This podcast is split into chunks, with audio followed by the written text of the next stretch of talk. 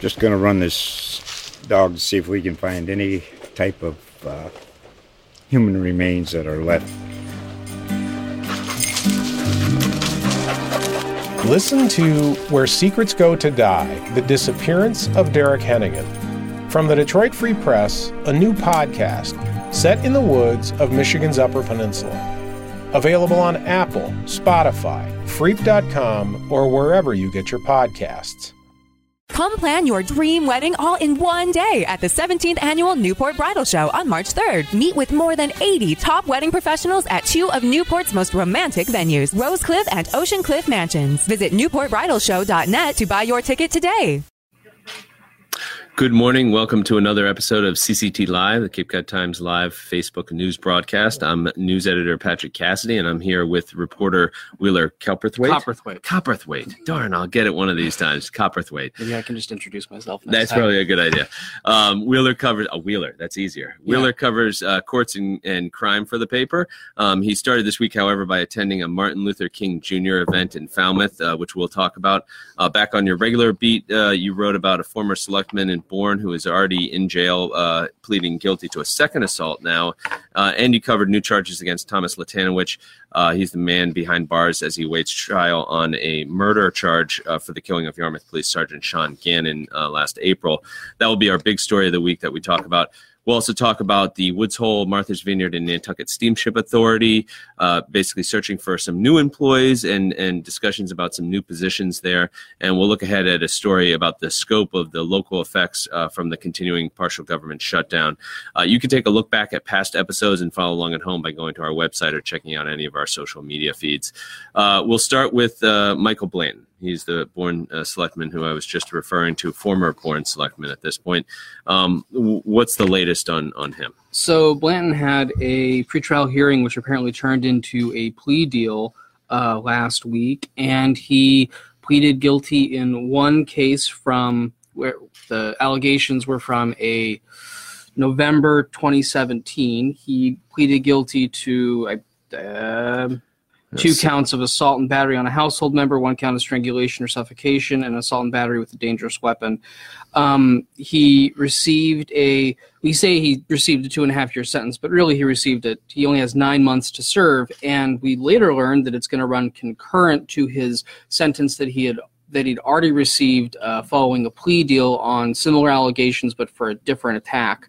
No, and, a jury had found him guilty in that case, right? Correct. Yeah, correct. So, that was the? December. Yeah, the December Sorry, 18th. That he'd been found guilty uh, mm. after a jury uh, uh, found him guilty. Um, so concurrent means that he's going to serve the sentences at the same time. So before we'd said that he, his attorney had said he's going to get out, I don't know, in four months or five months or something like that, and it's going to be the same exact thing now. Uh, in addition, the prosecutors, as part of the plea deal, agreed to drop uh, two charges in two separate cases of um, violating a restraining order. Yep. So, and and again, those were allegations that uh, his girlfriend, and this is the same woman in both cases. Um, all four had, cases. All four cases had made about him. Uh, I think one was about him seeing her in traffic and glaring at her. Correct. And another was about, another was we had the son. He. It was dropped. He allegedly had the son call her and ask um, what she wanted to do with her stuff, which would be a violation of the restraining order because he was ordered not to have any third party contact with her. Mm-hmm. And then there was a third allegation, which I think was rolled into one of the two charges, that he had called her and didn't say anything on the phone.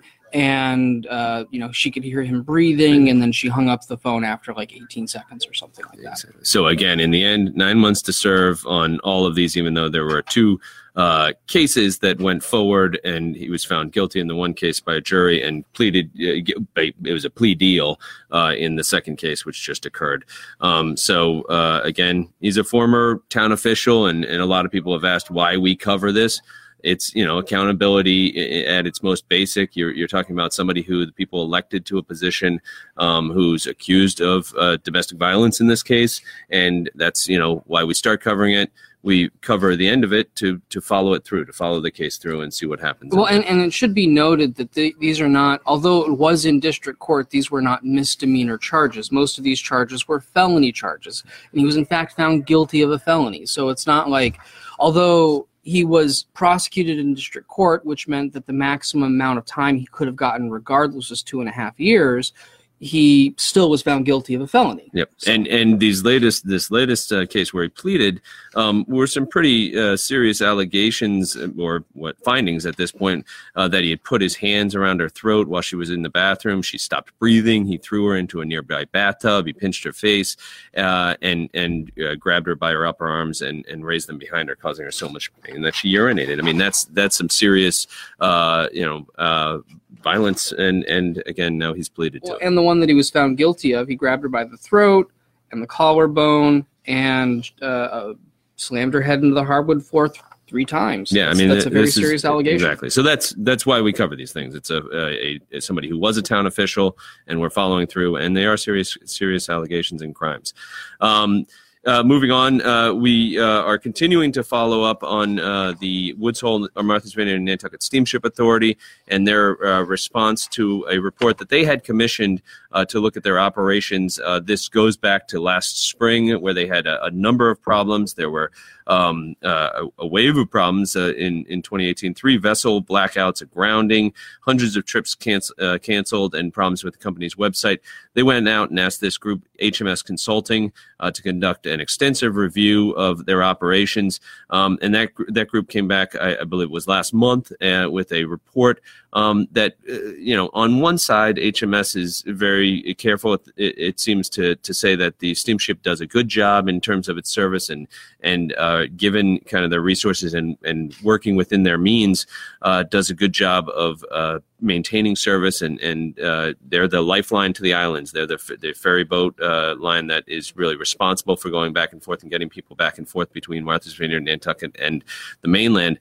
Um, but on the other hand, HMS recommended a wide uh, a variety of changes that really needed to be made and said this was something that was kind of ingrained in the in the culture there at the steamship authority which was to be very frugal uh, to to a fault um, so the steamship authority is looking at some of these uh, recommendations um, including uh, maybe hiring some new, pe- new people and, and new positions uh, director of marine operations is one of those they're also actually needing to fill some existing positions the treasurer port captain and human resources director are all positions that they are looking for candidates. So if anybody's out there looking for a job, that's uh, one place that's hiring uh, for those particular positions. Um, uh, and then they're kind of considering the other recommendations that HMS made. Um, and the heart of these was really that the Steamship Authority implement this standardized protocols for safety training and management. Um, and that uh, the Steamship Authority's uh, manager, general manager Robert Davis, said it was going to be among uh, the hardest to do. Uh, he had recommended hiring a health, safety, and quality and environmental protection director who would report directly to the general counsel and kind of keep uh, the the board up to speed on how uh, things are going in terms of those protocols. Um, so they're moving forward. They're looking at some other positions. Davis, for example, floated the idea of creating a dedicated planner position. That was in lieu of um, this uh, idea of creating a strategic plan that HMS had suggested. So he kind of looked at this and said, if we have a planner position that's continuously looking at our planning, then that would be a better thing.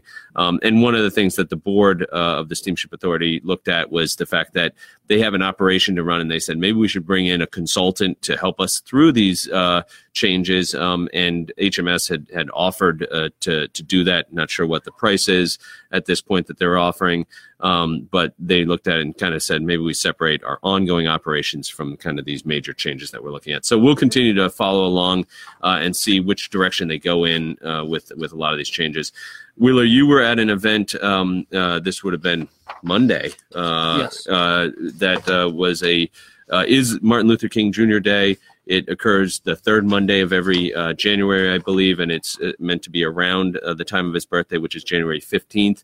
Um, uh, what what was uh, this event like? I mean, these happen every year, um, but you you kind of dove in and, and talked to one of the speakers. So, well, there, yeah. depth. So, um, the Reverend June Cooper of, I'm going to forget her it's the City Mission in Boston. Thank you. Um, so she was the main speaker. It was at the Seacrest Beach Resort, uh, packed room. Uh, it was a very very cold day, as we all as we all knew walking over there. Amazing to think that with the temperatures out today, it's like spring almost. I know and- it's like 60 degrees, and that day it was zero, Yep. and we were all dying. Um, so she came in, and it was a very packed room. Uh, I was really surprised at the level of attendance, but apparently they always sell out. So Yeah, they do well. Um, and and it was interesting because she she made two points, and and I only focused on one of them in the story, and that was that her basic tenet was that in 1993 Congress turned uh, MLK Day into a quote day of service unquote, in which uh, people are supposed to volunteer, and and she made the point that Martin Luther King Jr. that in doing that, Congress was attempting to co opt his original message and his original philosophy to uh, essentially not cover up, but to uh, smooth over what, what his more revolutionary. Um, what his more revolutionary philosophy was that by giving people saying to people you know do a token day of service it's almost like do your one piece of penance and then you can just sort of move on with the rest Check. I can life. go on with the other Exactly. 364 days of the year. Exactly. Whereas Martin Luther King Jr. was advocating for what she called revolutionary ideas. So that was the the sort of core of her. Um, The, the, the quote that you had in the story was interesting. King's own words and legacies are used to sanitize and to sanctify these superficial responses to what are crises in the in our world. Exactly, exactly. And then it was interesting because she talked about how King had received a lot of pushback when he came out against the Vietnam War, not only from the black community, from the clergy, from politicians, from everyone. Media. Yeah, Yep. yeah. I mean, it was, you know, looking back now, considering how we view Vietnam, kind of amazing. Well, and I would recommend if, and you've probably listened to it, if nobody has out there has heard his Vietnam speech, it was it was revolutionary in terms of how he was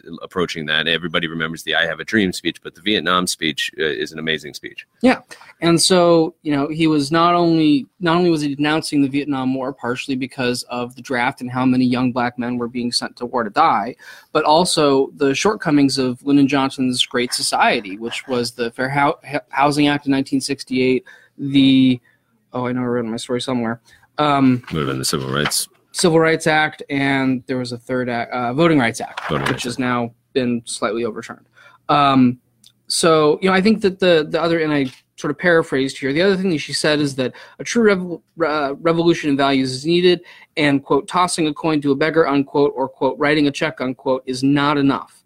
And that's that's where she made that that link to you know just spending a single day a year volunteering is not enough. Yep, and and again, even the volunteering beyond the single day, it seems like she was saying, and you had talked about this yesterday, that just volunteering isn't going to change these these systemic issues that that uh, King and and and people still see in society today, um, and and so you know obviously changing those is is major laws, it's major movements, it's eh, major actions by people. Exactly, and I think that she she very eloquently made the point that if we, you know, we're either the richest or one of the richest countries in the world, and yet we still have hunger.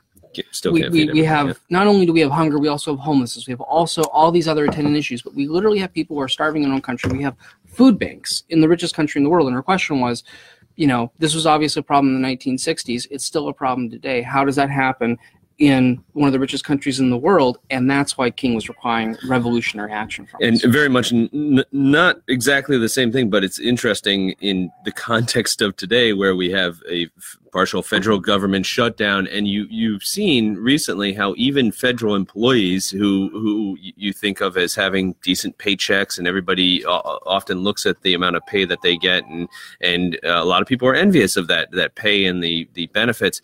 Even they are are on the edge, it seems, uh, in terms of living paycheck to paycheck some some of them. Um, and then the ripple effect uh, you know in terms of those food banks that they're using now that are being needed for the coast guard for all these other people had already been serving a, a large population. And i know upcoming we have an issue with the snap program and whether that's going to be uh, funded uh, if this government shutdown continues. So um, again that those systemic issues that she was getting at really are interesting. Highly recommend anybody go to uh, wheeler's story. And we also have a audio story that you did uh, where you can hear reverend the reverend cooper speak. And and and not only that but but what i tried to do with the audio story was instead of focusing on on this point that she made in the print story but on a different portion of her of her speech in which she i, I cut this part out but she originally talks about the uh, fable or short story of Rip Van Winkle by Washington Irving, Mhm. the man who goes into the Catskill Mountains, sleeps for 20 years. When he goes to sleep, he is, you know, this is pre Revolutionary War America. When he wakes up, it's post Revolutionary War America. He's literally missed, Missed the, the entire revolution. revolution, which is what King talked about in his speech at the National Cathedral, the last speech that he gave before he was assassinated. And uh, she she made the point that it's incredibly easy and also incredibly dangerous to literally sleep through the revolution. Mhm. That is to say that revolutionary acts are happening around us, but it is oftentimes very easy to just sleep through it, to not realize Not what's realize going, going on, on. to to you know, it's like you know, one day you just go on and all of a sudden it's 2025 and you don't really remember the past five years. It's Mhm. all been the same thing. You've been doing the same thing every day for the past So five he years. he used that fable of Rip Van Winkle, uh, and she reiterated it when she was talking in her speech, and and uh, some And of that. She so that's what our audio stories. Absolutely. Uh, recommend anybody uh, uh, who, who's interested and wants to hear uh, uh, what the Reverend Cooper said directly, go there. You can also read uh, some of her quotes in Wheeler's story. Um, moving on here, we have uh, the big story of uh, the week. This was the big story of last year. Um, and will continue to be a big story in terms of its connection to the uh, um, killing of uh, Yarmouth Sergeant, uh, Police Sergeant Sean Gannon uh, last April. Um, Thomas Latanowich, 30, is accused of of that crime. Um, he was uh, back in court, or not actually back in court, in court via video uh, conference link, really, uh, or being arraigned on another charge. This stemming from something that happened in jail. What what happened? Yeah, so so according to the video, apparently the, one of the guards wrote in an incident report.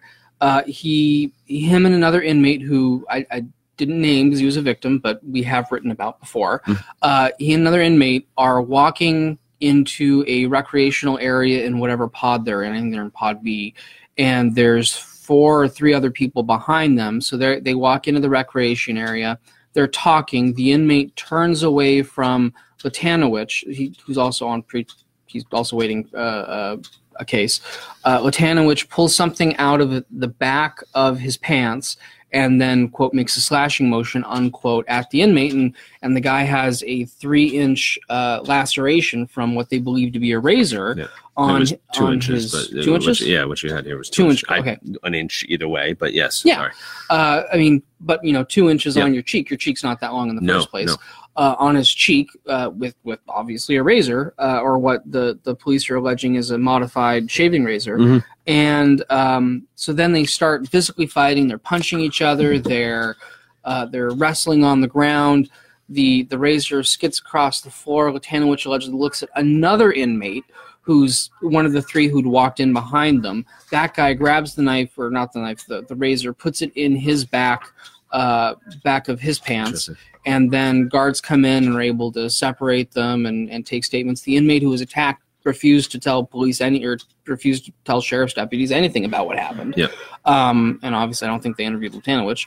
Uh, but so, and then after that, he was arraigned. This happened in November, and he was not officially charged until January, and then he was not arraigned until even later in January, and that was via the video conference link.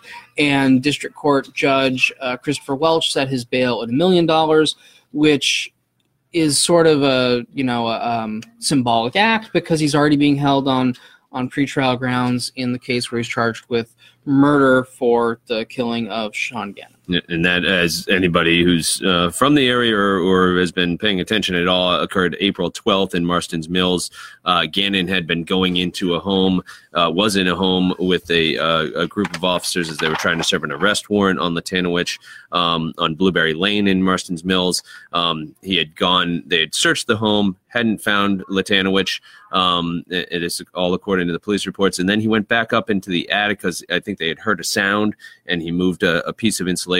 Latanowich was allegedly behind that uh, insulation in another section of the attic. It fired, uh, hit uh, Gannon and, and killed him. Also injured uh, Gannon's uh, police dog, Nero. Uh, the dog did survive. Um, obviously, it was a, an enormous story and, and, and an outpouring of community uh, grieving and mourning and support for the police.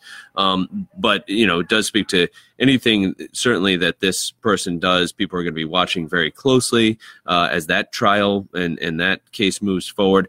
But you know, anytime somebody slashes somebody in jail uh, here on the Cape, we're going to be paying attention. And certainly, this was a case where um, that's a, a fairly serious crime uh, allegation in itself, um, and and wasn't the first time that he had actually gotten in trouble in jail. I think he had gotten in trouble earlier uh, for, uh, for allegedly making some sort of comment mm. about I think one of the uh, correctional officers' uh, family members. Um, so the, you know he's somebody who everybody's certainly got an eye on. He's also somebody who the police say has a long criminal record, um, and and we certainly laid a lot of that out last year. So definitely you can read more about uh, this story and, and more about that ongoing uh, the ongoing cases against uh, Thomas Latanowich uh, in uh, at CapeCodTimes.com. Um, and uh, just uh, very quickly here, looking ahead, I mentioned the partial government shutdown earlier. We've been covering the local effects uh, of that shutdown, uh, and we have a, a story that uh, reporter Doug Fraser is working on. Um, we've done some stories already that have involved Don Cox. He's the guy who started the Cape Cod Military Support Foundation here on the Cape, works out of Joint Base Cape Cod, and he's been doing a lot of running back and forth, uh, collecting food and, and bringing them to various pantries, and other food pantries are bringing food to him to help people who are are now out of work or working and not getting a paycheck in, in a lot of cases, the Coast Guard, uh, for example. And so Doug is taking a broader look at kind of the, the implications of this shutdown, the ripple effects too. I mean, how does it affect these food pantries? Um, and what's the scope of it? How many people are we talking on the Cape who are out of uh, work or working for the government uh, without pay? Uh, so you can look forward to that story uh, in, it's planned to be tomorrow's paper. Um, thanks again for joining us. Thank you, Wheeler. As always, real pleasure. Uh, tell your friends, share the link. Uh, feel free to reach out with any story tips or ideas, anything court related. Wheeler's your man. All of our emails are available at CapeCodTimes.com, where, where news starts on Cape Cod. Till next week, wish you a good morning and good luck. Just going to run this dog to see if we can find any type of uh, human remains that are left Listen to Where Secrets Go to Die The Disappearance of Derek Hennigan. From the Detroit Free Press, a new podcast set in the woods of Michigan's Upper Peninsula. Available on Apple, Spotify, Freep.com, or wherever you get your podcasts.